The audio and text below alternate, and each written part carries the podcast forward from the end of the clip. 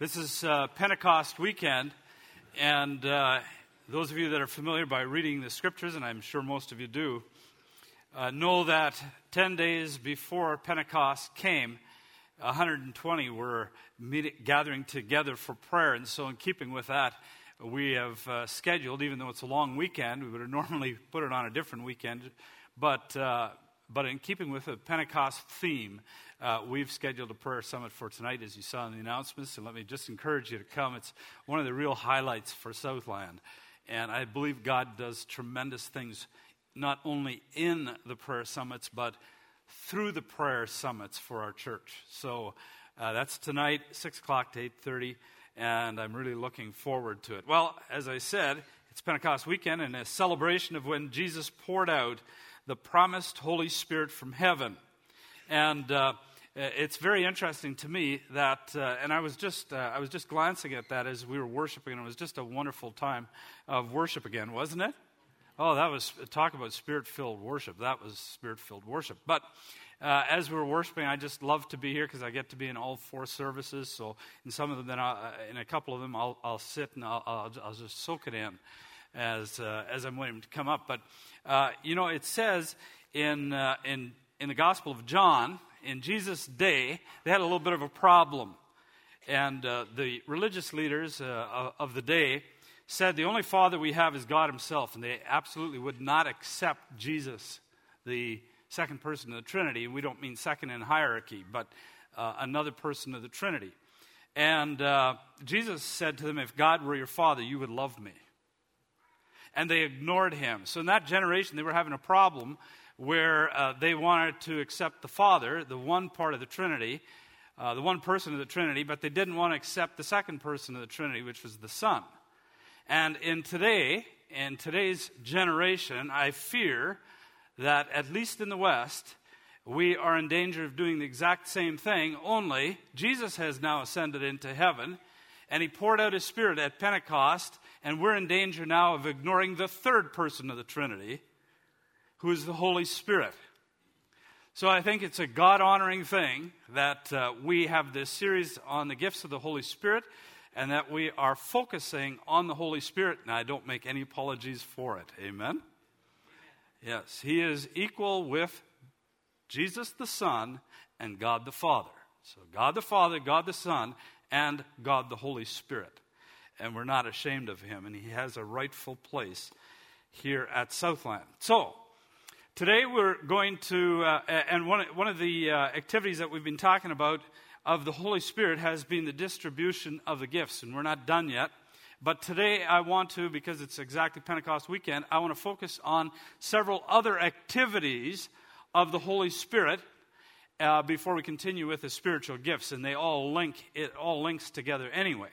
So that's what we're going to do this morning. Before we do, let's just go to prayer. Let's put out our hands in, a, in an act of humility, saying we're like little children. We're coming to you, God, and, and uh, see our hands, see if they're clean, just like we, uh, parents do with children. Uh, let's just uh, let Him examine our hands and examine our hearts to see if there's something that needs to be changed in our lives. Uh, Father, we just want to thank you by your Spirit for this special weekend in which we honor not only God the Father and God the Son, but God the Holy Spirit. We confess we've neglected you, Holy Spirit. We confess that we have made the same error that they made in Jesus' day about the Son.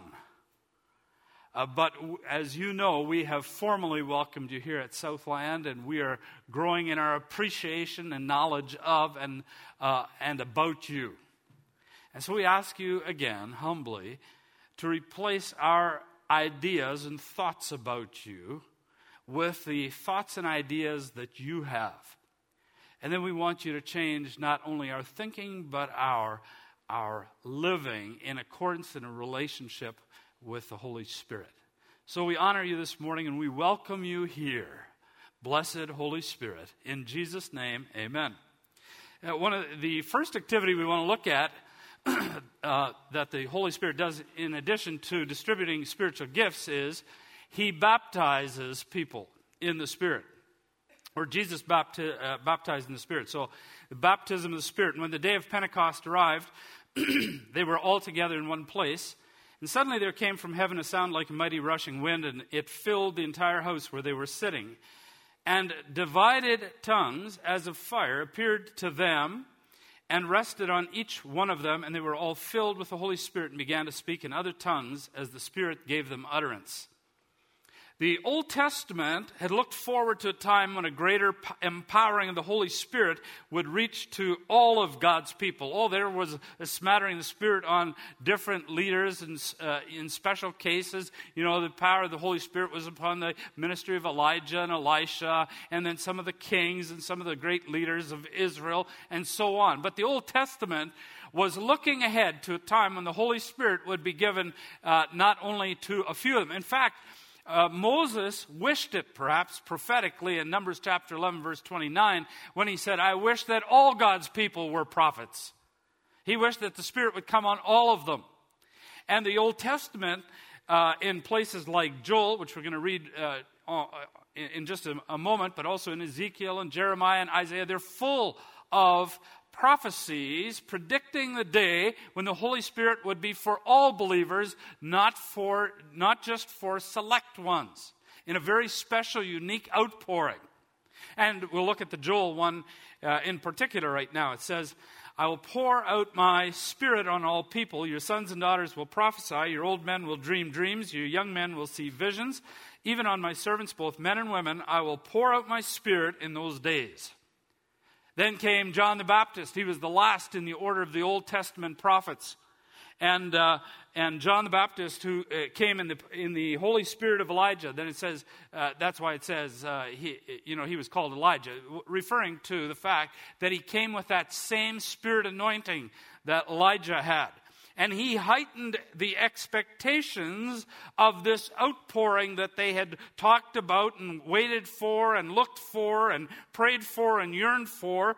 When he predicted in John 1, he said, He on whom you see the Spirit descend and remain, this is he who baptizes. He said in another passage, uh, there's one who's coming whose sandal, uh, the, whose strap of sandal I am not worthy to unloose. He will baptize you with the Holy Spirit and with fire. In the life of Jesus, we first see this new covenant power of the Holy Spirit at work. So that's the next place we see this development, this historical development uh, in redemption of this thing of the Holy Spirit. And we see it in the life of Jesus. It says, and Jesus, what? Full of the, yeah, here we go. And Jesus full of the Holy Spirit, returned from the Jordan and was led by the Spirit in the wilderness for 40 days, being tempted by the devil.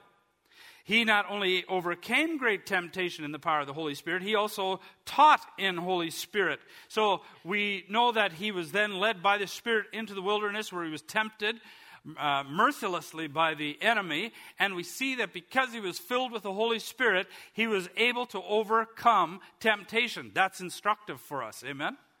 That means if that's how he overcame temptation, then that's how we need to overcome temptation by the filling and power of the Holy Spirit. But he also used it for, we see it in his, in, in his life of teaching and in his healing and in casting demons uh, out by the power of the Holy Spirit. And Luke is just full of these examples, continually looking at the Holy Spirit. Luke wrote Luke and he wrote Acts. And so you see this, this emphasis on the Holy Spirit in both books. And Jesus promised his disciples that they, they too would receive this Holy Spirit in a fuller way too. He says, And I will ask the Father, and he will give you another helper to be, and we're going to look at that word in, in, just a little bit, to be with you forever, even the Spirit of truth. The helper is the Spirit of truth, whom the world cannot receive because it neither sees him nor knows him. You know him, for he, what? Helps me? Uh, help me, I mean, dwells with you, and and will be in you. Jesus was saying this. And we know in John chapter 20, Jesus, it says, he, he, he breathed on his disciples and he said, Receive the Holy Spirit. We see that uh, when the disciples were with him, he sent them out to do some ministry. They were healing the sick and casting out demons and preaching the gospel and those sorts of things. And they did it by the power of the Spirit. But what they had evidently wasn't the full deal. It was a foretaste of what was coming. He just breathed on them and he said, but, but before he left, even though he had breathed the Holy Spirit on them, he still said to them, I want you to go, to, uh, just before he sent it, he said uh, in Acts chapter 1, verse 4 to 5, he said, I want you to go to Jerusalem and I want you to what? Wait. I want you to wait. And they did. For 120 of them, as I said before, waited in prayer for 10 days. And then, right on the Old Testament Feast of Pentecost, the Holy Spirit came with power. But it, uh, so what they had was simply a, a taste, a foretaste of that. And when it came, Peter could tell the difference.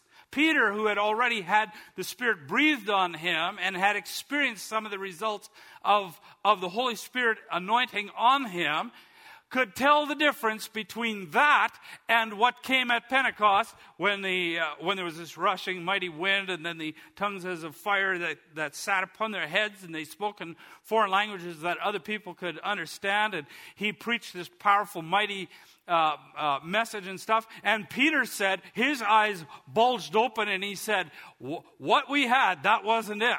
This is it. He said, This is what the prophet Joel was talking about. This is what we've been anticipating. This is what we've been waiting for. This is what we've been praying and anticipating for all these centuries. This is it. This is different than what we've had. This is the baptism of the Holy Spirit. This is the outpouring. Let's take another look at that, at John the Baptist prophecy that we saw before. He on whom, and to take a little closer look at it here. He on whom you see the Spirit descend and remain, this is he who, what? Baptizes with Holy Spirit. Thank you. He who baptizes, that is, that is a present participle. That means it's timeless. This verb or this participle is timeless. It means literally, he who is continually baptizing.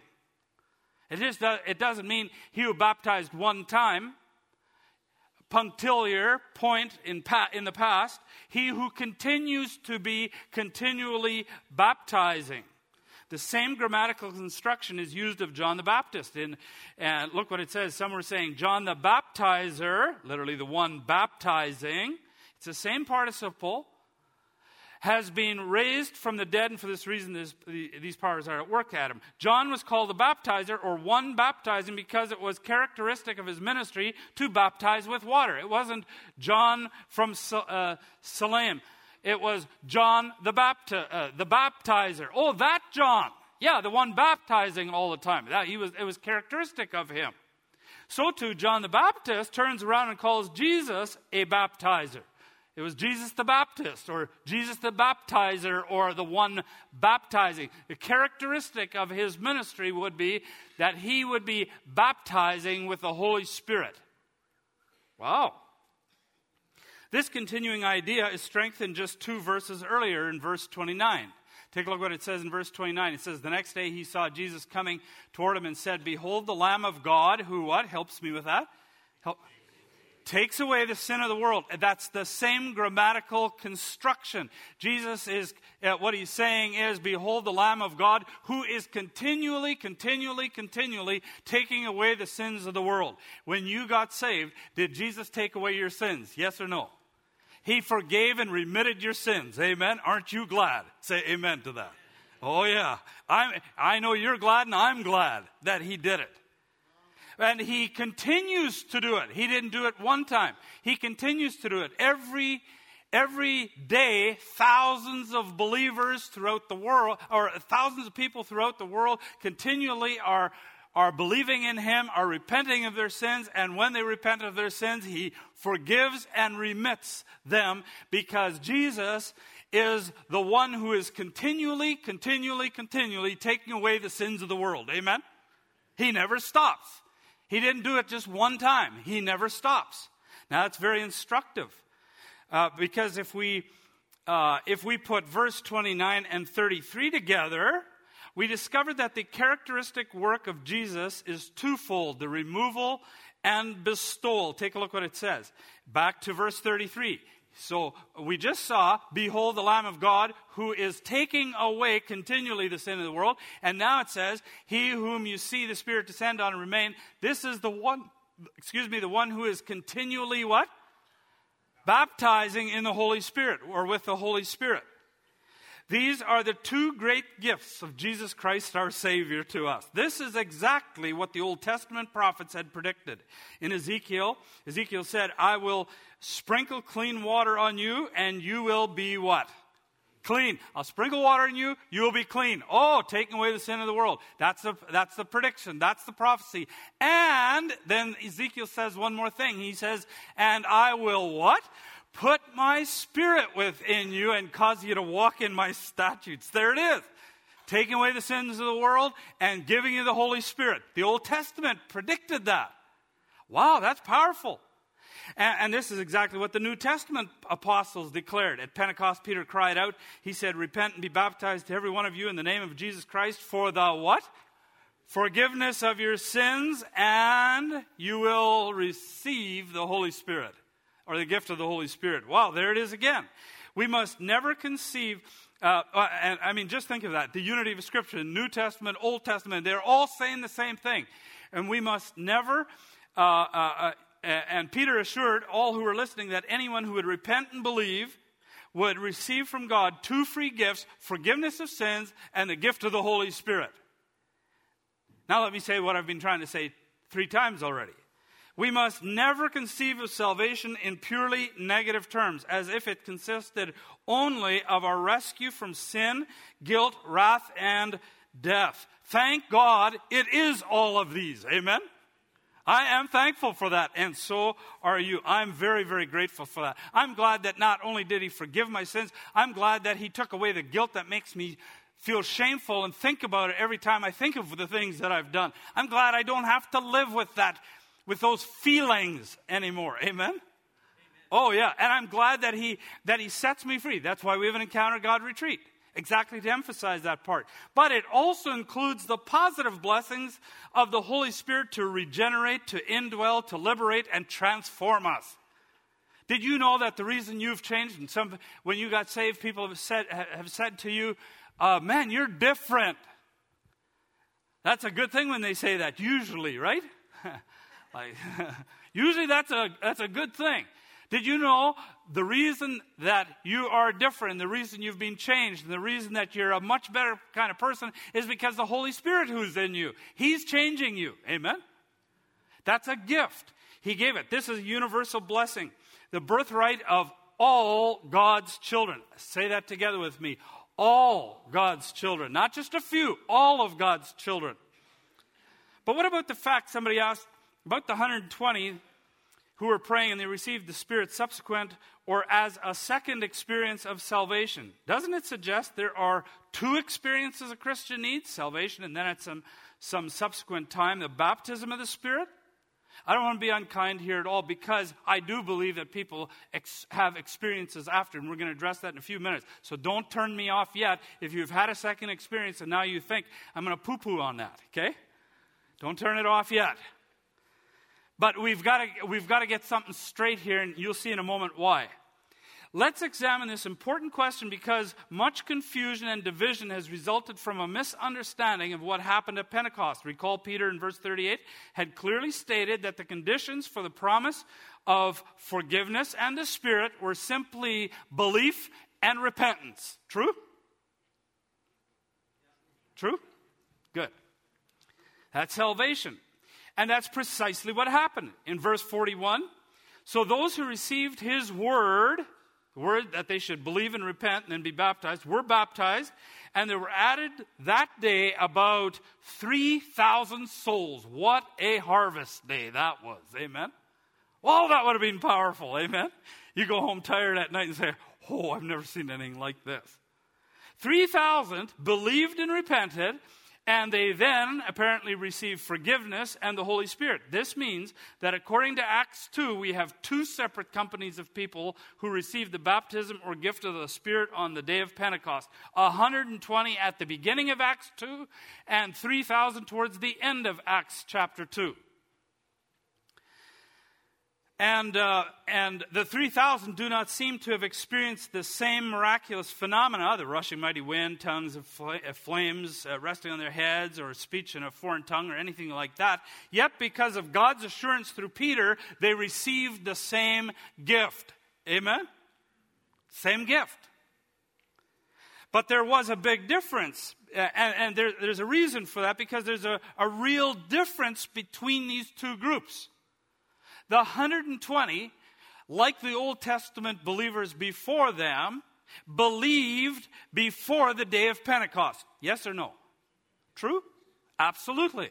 The disciples were, were believers in Jesus long before the day of Pentecost. So if we call this the day of Pentecost, they believed before the day of Pentecost, before there was an outpouring of a Spirit, and that's why Jesus just breathed on them a little bit, enough to t- tickle them and, and, and, uh, and tease them a little and say, the real, thing, the real deal is yet coming. And so they had to wait for that the 3,000 believed and repented immediately follow, following the outpouring of the Holy Spirit. True? And so, when they, when they repented, uh, believed and repented, they not only had the remission of sins and the forgiveness of sins, but they received simultaneously at the same time together the gift of the Holy Spirit. Now, you and I live post Pentecost, like those 3,000, and so we too receive the Holy Spirit, are baptized in the Spirit at the moment of conversion. I know that's going to bother a few of you, but I want you to hang on to the end. Don't get upset. There's a reason why I'm laying this out very carefully. I'm laying out a foundation for us very carefully here, and I think you'll understand in just a moment. No waiting was required, and no waiting is required for us. When we get saved, we can tell a person, and by the way, we should be. We shouldn't just be saying, You got saved so you don't go to hell. So now you can go live like hell. No. You got saved, and God saved you from your sin and your guilt and the, and the de- and death and from hell and all of those things. But now, do you know what He put in you? He put a Holy Spirit in you. And I'm going to tell you why. And I will tell you why in just a minute. You don't have to wait. So, Paul also made this clear in Galatians chapter 3. He said, Did you receive the Spirit by works of the law, or by hearing with faith? Or, or by hearing with faith, so that we might receive the promised Spirit through faith. Now, the context makes it clear that this faith is saving faith, not some post conversion act of faith for a second experience. Again, I'm not negating experience, post experience. I too have experienced something. But what I'm telling you is this ain't it. This isn't what it is called. And that's what we got to get straight, and I'll show you in just a minute. The context makes it clear. This is talking about saving faith. In fact, we'll look at the context a little bit. Take, take a look at two verses, for example, verse 9 and 11. So then, those who are of faith are blessed along with Abraham, the man of faith. He's talking about saving faith. True? Let's look at verse 11. Now it is evident that no one is justified before God by the law. Very clearly, he's talking about salvation. Justified before God by the law. For the righteous shall live by what? You get saved by faith. That was Martin Luther's mantra. He finally, he saw the light. The Holy Spirit illuminated that and he saw that. That's why Paul taught the church at Corinth in chapter 12, he said, For in one spirit we were all baptized into one body. How many? How many? All, whether Jews or Greeks, slaves or free, and uh, what? All were made to drink of one spirit. All were baptized in the spirit at Corinth, and it wasn't because they were only uh, because there were only spiritual non-Christians in the church at Corinth. No. The, the whole letter is about correcting people who are not spiritual. In fact, Paul says to them in chapter 3, he said, And I, brethren, could not speak to you as spiritual people. Anytime you see the word spiritual, it means like spirit filled. But as to, what's the word? Carnal. Carnal as to babes in Christ. Paul said that they were not spiritual, but carnal. Yet he said that they, all of them, how many of them?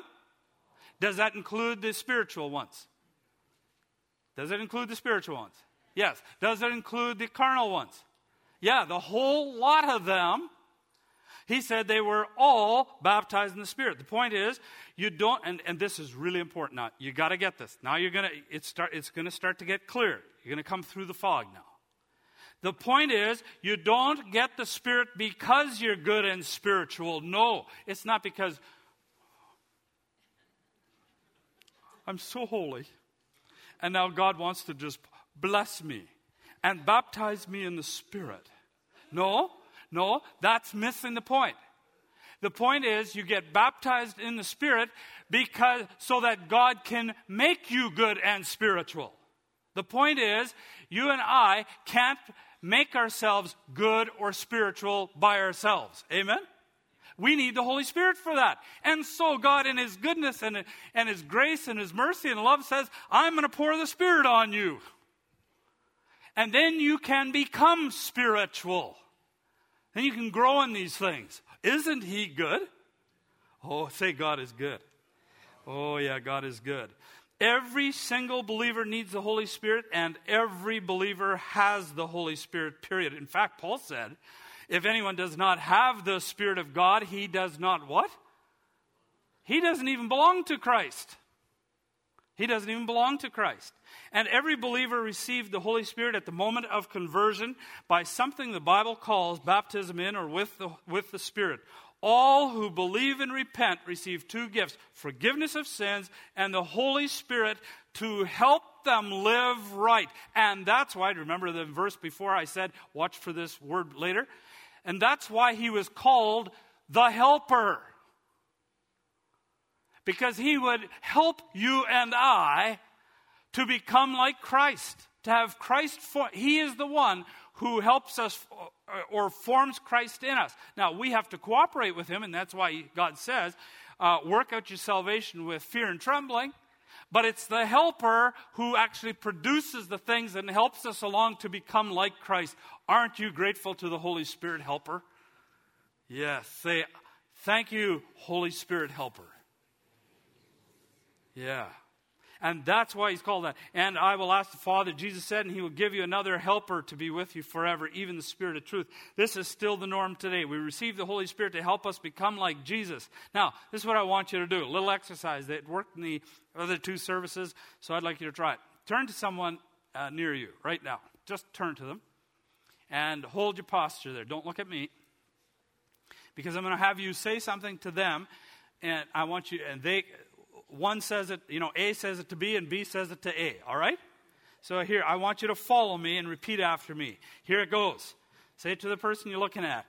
If you have believed and repented, very good, you have already received the promise of the Holy Spirit living in you. You have already been baptized in the Spirit. So the Holy Spirit can help you become like Jesus. Amen. Amen. Amen. Right? Yeah, thank you, Lord. Now, to the point of why this is so important to get this right and, and hang on about the experience thing. We're getting to that. Why is this so important?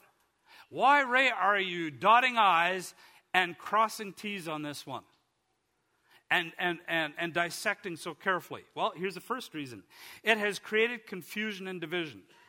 Based on, some ex, uh, on an experience that some well meaning believers have directly stated or implied, that some believers have this, uh, uh, that, that some believers have a spirit and some don't. It has created a group of haves and have nots within the body of Christ based on an experience that people have had. And I've had experience too. I'm going to address that in just in a few moments. There's nothing wrong with the experience. The problem is we've, we've mislabeled this whole thing. And so it has created division between denominations in the world, between churches within denominations, and within believers within the body of Christ. And, it, and it's got to stop. Amen? Amen. Number two, it has fostered pride. In some, not all, but in some who have had a special Holy Spirit experience, it makes them feel superior to those who haven't. So they go around, well, I must be special. See, if you think that the Holy Spirit is some, the baptism of the Spirit is something that a select few get later on, or because you were good enough or holy enough, you know, you raise your hands in worship and, and you close your eyes and you're just amazing. And I do too. I'm not against that. But that is not proof of anything. Amen? It isn't proof of anything. And it has caused some to say, go around and say, uh, I've been baptized in the Spirit. Have you? And the person goes, Well, I guess not. And then they, uh, now they may not do this, but they will feel it. They may have false humility that goes with it. And that's a problem. Third, it, and because of that, it has stunted the spiritual growth of some of those who've had an experience because they reason they must already be spiritually mature in order to have received such a Holy Spirit experience. Does that make sense? See, if you think that the reason you got this, this experience, and you call it the baptism of the spirit, the reason you got it is because God favors you because you're kind of special, you know, you're Ray then you are going to come to the conclusion without stating it out loud. You're going to come to the conclusion in your heart that you must be doing pretty good. At least better than the rest of you.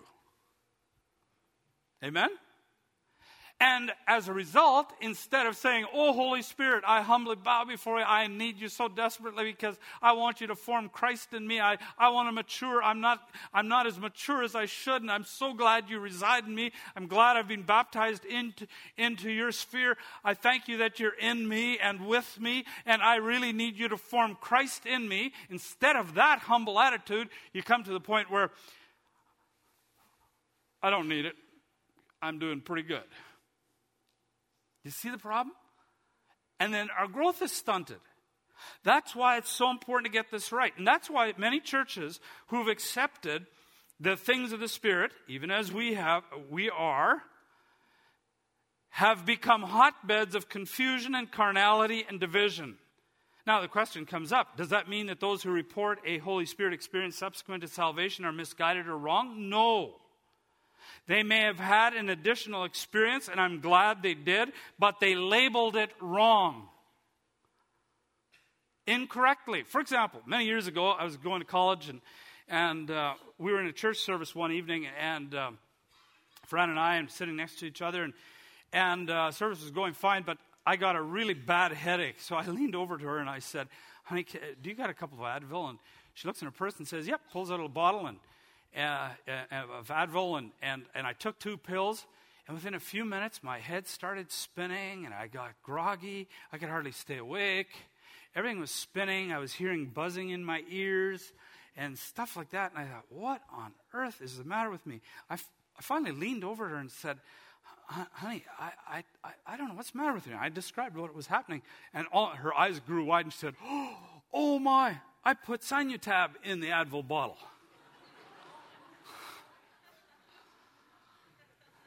It was mislabeled. And that's exactly what is happening in many churches. They've become what they have become because they've mislabeled it. It's very, very dangerous when we do that, right? So, here's the rule. we got a rule. Here it comes, and it's a green one because we got to stay in the green and not in the yellow and red, right? We've been talking about that. Don't ask another believer if they've received the baptism of the Spirit. They already have. And your question implies that they haven't. So we're not going to do it. I won't do it to you. You don't do it to me, okay? Rather, you can say, Brother, sister, I got baptized in the Spirit. Aren't you glad you did too? Amen? All right. Good. Now let's see what Scripture calls these, sub, now, uh, these subsequent experiences, because there is experience with the Holy Spirit. There's no question about it. And uh, anyway, we'll talk about the filling of the Spirit. Now, this is what happens at salvation. We are baptized with the Holy Spirit. We said that, we uh, discussed that already. The result of that baptism is that we are full of the Holy Spirit. That's the result of the, of the baptism of the Holy Spirit. At the moment you get saved, you are full of the Holy Spirit. No question about it. And because we are full of the Holy Spirit, we experience things we've never experienced before. Everything changes in us, and some report joy like they've never had. Some, they're crazy. They can't, they can't go to bed at night. And for a long time after that, man, they, they can't hardly, and some say they have this insatiable appetite for the word. They don't know what has happened to them. Others, they just go around, they stop doing everything they're doing, and they're witnessing to everybody. And they're just bubbling. Is this making sense? Is this ringing bells with a few of you? Others report that they're praying one day, and all at once they're, what's this? That just came out of my mouth. They, they get this language or these tongues that we talked about last weekend. Not, not everybody, but some report that and they report all kinds of things, but one thing is certain their life changed. Amen? Listen to me. Listen, to me. If you believed and repented, and the result of that is that nothing changed, you probably never got saved. Because you were baptized in the Spirit, and the result is you're full of Him, and something changes. You not just had your sins taken off. It's not just a canceled check now, and you, and and uh, okay, good. Uh, at least uh, I got my get out of a jail card free, get out of hell card, uh, you know, uh, like in Monopoly or something. And uh, no, no, far more happened. He came. The Godhead came to dwell with you, and life the way you knew it changed. How many of you remember that? Aha. Many of you could tell incredible stories here of what happened. Now, it's very interesting to me. Uh, and those are the results of being baptized with the Holy Spirit, and we're, we're full of them. Interestingly, we are instructed to be continually filled with the Holy Spirit. I'm going to get back to this point in just a second. Do not be drunk on wine, which leads to debauchery. Instead, be filled with Holy Spirit. That's a present imperative, meaning be continually being filled. Be being filled. Be continually being filled. Now, why would he have to say that to us? Why would we need a fresh infilling? The first one is reason is that filling is needed to recover fullness lost by sin. Now, back to what we were talking about at salvation. You had this wonderful experience, and then something happened. Dullness set, set in. How many of you experienced that? Amen. I think most of us have.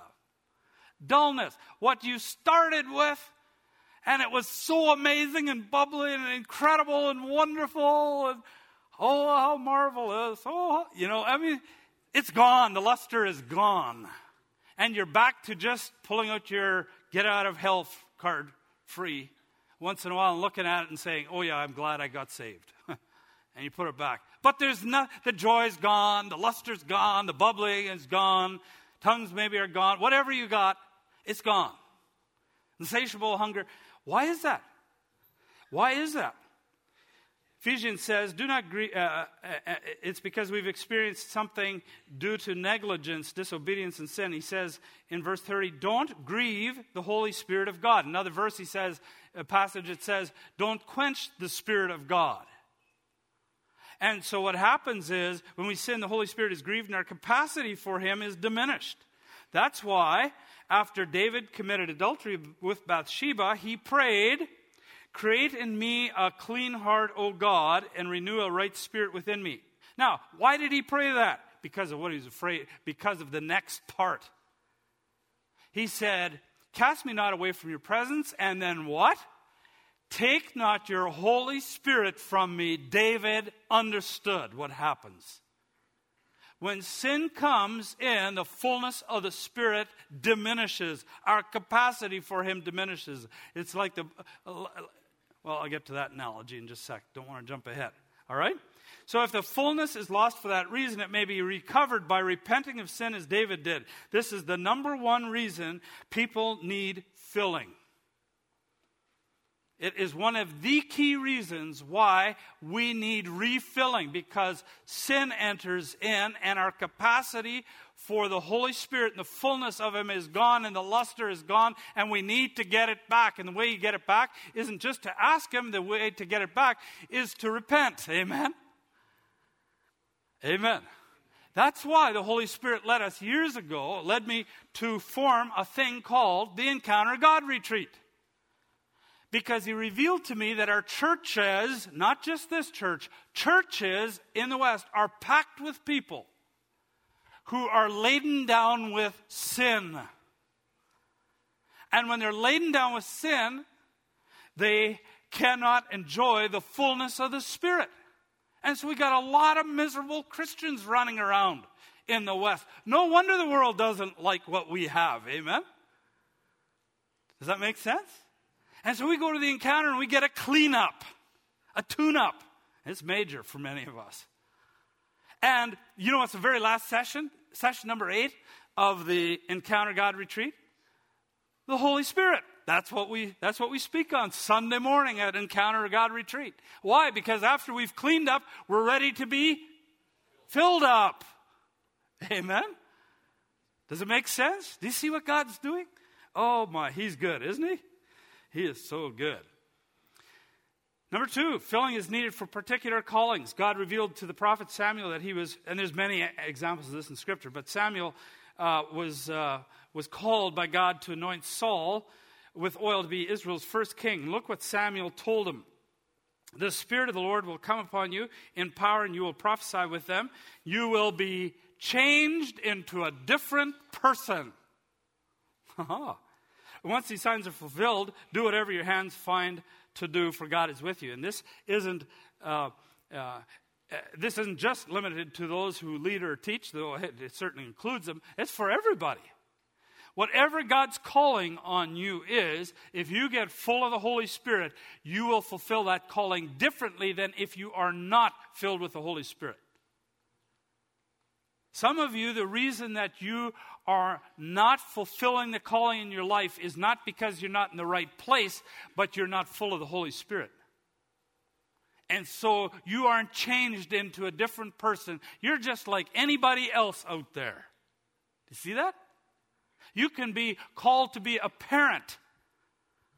You can be called to raise kids at home to be great, godly people one day who advance kingdom. But you need filling of the Holy Spirit to do it. You can't do it without. Jesus couldn't, neither can you.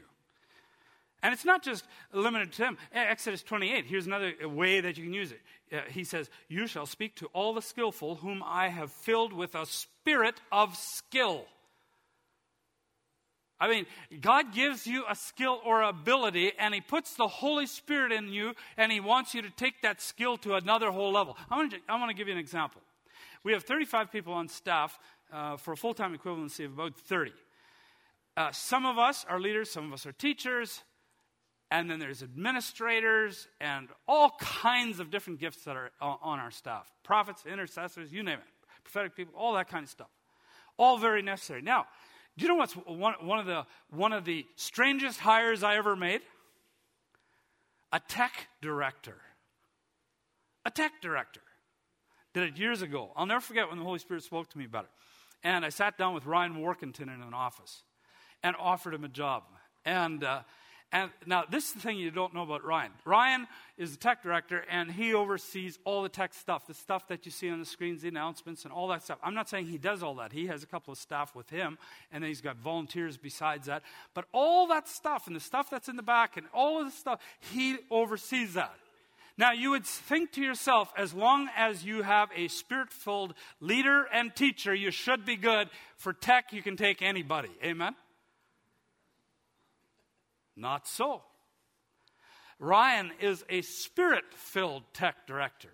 He's the kind of guy that walks up to me and in tears, I'm not exaggerating right now, will say to me how he goes into the prayer room and he asks for the filling of the Spirit and he asks the Holy Spirit to guide and direct him in doing his tech in such a way that it has bigger impact here in the body. Now, you know what's one of the most difficult things to make a church get on the same page is announcements. I mean, in most churches, and we were doing the same thing, you read the announcements and everybody goes to sleep. And nobody heard what you said, and they go, I didn't know we were having a prayer summit. So Ryan goes in the prayer room. He's filled with the Spirit. He is fully on board with everything we do, and he practices everything we do. And he loves the Holy Spirit. And he walks with him and he prays and he listens and he gets words of knowledge and wisdom and all kinds of stuff. And God begins to reveal in directing his ministry how they can do announcements in such a way that now people say, Oh, we look forward to announcements. I'll, I'll, come off, uh, you know, from stage and say, Wow, what a message I preached. And somebody will say, Weren't those announcements something? I go, Well, I guess I know where I am in the pecking order. and you know what? They know what's going on. All this crazy nonsense you see, it's all that spirit. You say spirit doesn't do crazy things. Oh, yes, he does. He'll do whatever it takes to get a hold of our attention. Amen. And you can use it for anything. Well, I better move on here. I have no idea where I am. Oh, here I am. Number three, filling is needed for immediate tasks, especially emergencies. Last week I told you how exhausted I was and how I prayed in tongues and, you know, in the third row there. And suddenly I had this surge of energy that allowed me to speak. And, and I mean, what I told you was the means by which I got it. But what I didn't tell you is what I got. That energy was the filling of the Holy Spirit. And then He energized me and strengthened me to do it. Uh, look at how, how it was used by Peter and John. They were arrested and brought to stand trial before Annas the high priest and the entire Sanhedrin court. Annas demanded by what power or name Peter had performed the miracle on the lame beggar. And it says, Then Peter, filled with the Holy Spirit, said to them, Rulers and elders of the people, and when they saw the courage of Peter and John and realized they were unschooled, ordinary men, they were astonished. Peter and John had already been filled at Pentecost, but now they are filled again. And one thing they got through the filling of the Holy Spirit was courage. These are the same guys when Jesus is hanging on the cross, they're hiding in a room. These guys now are arrested. Would you be, would you be shaking in your boots if you got arrested by the authorities here in Manitoba and told never to speak in the name of Jesus or you'd be thrown into Headingley jail? Or worse? I would. And it says they had courage, these same guys. Why? Because they were filled with the Holy Spirit. Not only that, they were astonished because they were unschooled. They were, why were they astonished? Because they couldn't believe the stuff coming out of their mouths. Well, Jesus had, uh, the Holy Spirit had, was giving them words. But remember what Jesus had said while he was still on earth. He said, When you are arrested, don't worry about how to respond to what to say. God will give you the right words at the right time, for it is not you who will be speaking, it will be the what? Spirit of your Father speaking through you. They got the very words they were to speak.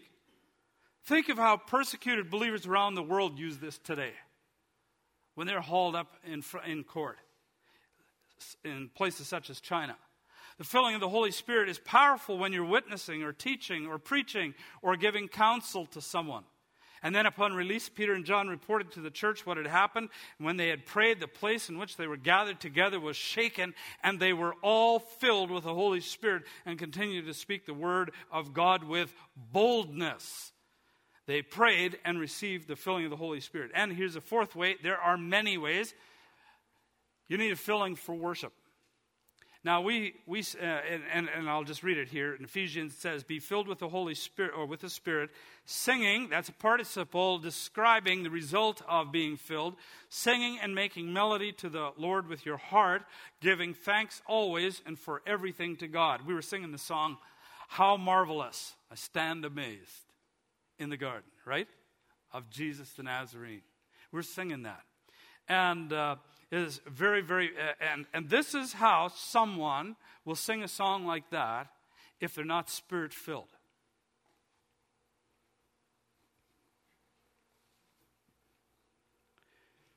I stand amazed in the presence of Jesus.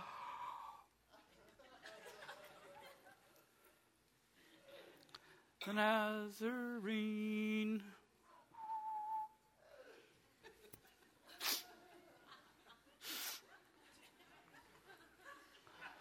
and wonder how he could love me. That's, you know what it's called? Singing. It's terrible singing, but it's singing.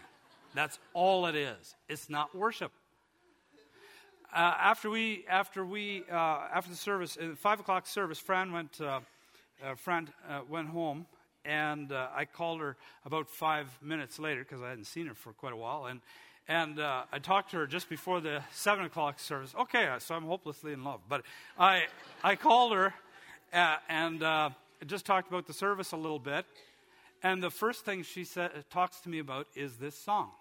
She said, "Honey." I got to that place there where it says, He took my sin and my sorrow and made them his very own. And she said, and suddenly the Holy Spirit said, I even took your sickness, Fran. And she said, she just sat there and wept and wept. When we're filled with the Holy Spirit, we can worship. We can't worship apart from Him. Did you know that? You can't do it. You can't force yourself. It comes out of something that's in you, God. Christ in you, the hope of glory. Amen? And it's the Spirit of Christ who's in us. And it makes all the difference. Now, these are just a few of the reasons why you need it. Now, somebody may object and say, well, a person who is already full of the Holy Spirit cannot become more full. For example, if you have a glass that is full with water, no more water can be put into it. It seems like that. True? But I think the glass of water is a poor analogy for the filling of the Holy Spirit because God can actually help us grow in our capacity for more of the Holy Spirit's fullness and power. And I think a better analogy is a balloon. Let's say you take a balloon and you go and you blow three times. And you hold it. It's a little bit full, right? I mean, it's, I mean, you got three bre- big breaths in there. Now, let me ask you is it full or is it not full? Correct. It is full. That balloon is full. But can you increase the capacity of that balloon to hold more air? Let's try. yes, you can. Amen? You can increase the capacity. Is it now full? It's still full. But it has a a greater fullness, a greater capacity. I mean, we know that we, uh, if, if it said they were full of the Holy Spirit in, in, the, in the Gospels, apparently we can be full of the Holy Spirit. We know that we can't be as full as we could possibly be because if we had the full fullness of God, we would explode. We couldn't take him the way we are right now. Amen? We couldn't, I mean, the Israelites couldn't. They stood at the mountain they said, Oh, Moses, you get closer. That's too much. His capacity had been increased. We need greater fullness so that we can do greater things. So, no matter how full of the Holy Spirit we are, none of us is at the capacity where we could handle an all out presence of God because we'd be overcome but we can increase our capacity for Him. Many uh, years, uh, well, many years, 2006, October the 10th, told the story before, but I'll tell it again because it's one I can tell. Uh, Fran and I were in Denver at a conference, and, and uh, Francis, uh, Dr. Francis MacNutt said, uh, if you want to be, he called it baptized, but we forgive him for that. We know what he meant, filled with the Holy Spirit uh, you can go to the back and you can stand. And there were several hundred of us there. And so Fran and I looked at each other and we said, okay. Bible says be filled with the Holy Spirit, and if, if, if we can be filled some more, then let's, let's do it. So we went to the back and we stood there along with uh, many, many, uh, you know, other lines of people standing in the line. And, and, then they came and prayed over each one, and they said, just put your hands out like this, and you'd be praying for the uh, filling of the Holy Spirit. And they, uh, they got to Fran first, and, and all at once I heard a little bit of rustling, and I opened an eye, and she was just lying quietly on the, on the ground. And they came to me, and they prayed, and I could have I could have stood, and I thought, well, I'll just let them, I'll, I'll just, I'll just let them kind of catch me, and I'll lie down. And I did and I was laying there, and I, I could hear what was going on. I could all these things, but the Holy Spirit then uh, suddenly there was this picture. That's a good word, amen. we know what it is. And uh, so I had this picture that uh, I was, uh, I, because I, I, began to heave and I started to cry. My, my, chest began to heave and I was just crying, weeping, and tears were coming down my face. And I, I had no idea why. I said, Lord, why am I doing this? This is kind of embarrassing. I'm just laying here and, I, and the tears are streaming. And the Holy Spirit says to me inside, He said, I'm, uh, I'm fixing you. I said, Well, what are you doing? And He said, It doesn't matter. You just enjoy it and I'll take care of it. And He didn't tell me. Well, two days later, same conference, Thursday night, uh, Dr. Uh, uh, Francis MacNutt says, if you would like to do it again, you can do it again. I thought, wow, that first time, that was, that was, that was great. I said, honey, you want to do it? Yes. So the two of us stood up in line again. He, they came and prayed, and we were lying there. And um, this time I saw a picture, and uh, I was in an operating in an operating room, and a big curtain in front of me, and and I was fully awake, and Jesus was on the other side of the curtain operating, and I said, "What are you doing?" And uh, he poked his head around the curtain, and and uh, he said, "I'm replacing. I'm doing a heart transplant with you." And he took the heart and, and showed me around the curtain. It was a shriveled black thing with tar hanging, and, and he just went and chucked the heart. And, and uh, next thing you know, he, he comes and he's got this big thing, red, you know, full of life and health, really big heart. And he, and he says, uh, Here, here's the one I'm giving you. I said, Well, uh, I said, Jesus, that'll never fit in my chest cavity. I mean, this is a big one. And uh, he said, "Don't worry about it." And he put it in my chest cavity, and then, and and then, and I said, uh, "By the way, whose heart is that?" And he said, It's the Father's heart I'm giving you. Oh, that picture. Oh, that ministered to me. Real powerful. Well, it was June 7th, 2007, and I was having my devotions in my, in my office, and I was uh, meditating on some things, and the Holy Spirit reminded me of that October 12th. And he said, Would you like to know uh, what, uh, what the Father's heart, why I gave you the Father's heart? I said, Yeah, I would like to know. Uh, what, what, am I, what did I get? And he said, uh, I gave you a heart of, com- uh, well, actually, he had told me that on October 12th. He said, I gave you a heart of compassion. The Father's heart of compassion. That was October 12th. And so he said, Now, would you like to know what that compa- compassion is for? And I said, Yeah. He said, You won't be working out of your own compassion anymore. You don't have to force it. And, and, and it, was, it was funny, it just changed. He said, you can, You'll just work out of the Father's compassion. You won't have to work it up. So I said, Well, what is this compassion that, that, that you gave me? And he said, It's compassion for the church. And I, oh, and I wept in my office and I said, God, that's exactly what you've given me. I talk to those who are close to me about the church all the time. I never stop talking about the church. The church here and then the broader church. Tremendous compassion for it because of the Father's heart. It was just an example of the filling of the Holy Spirit. And we give you an opportunity to be filled in this manner at the Empower. But by far, most of my fillings are quiet and uneventful in the moment. I just realize the results later. I never come in the pulpit without praying for the filling of the Holy Spirit. Never. And then I let Him take over. Well, let's look at one more thing the fruit of the Spirit.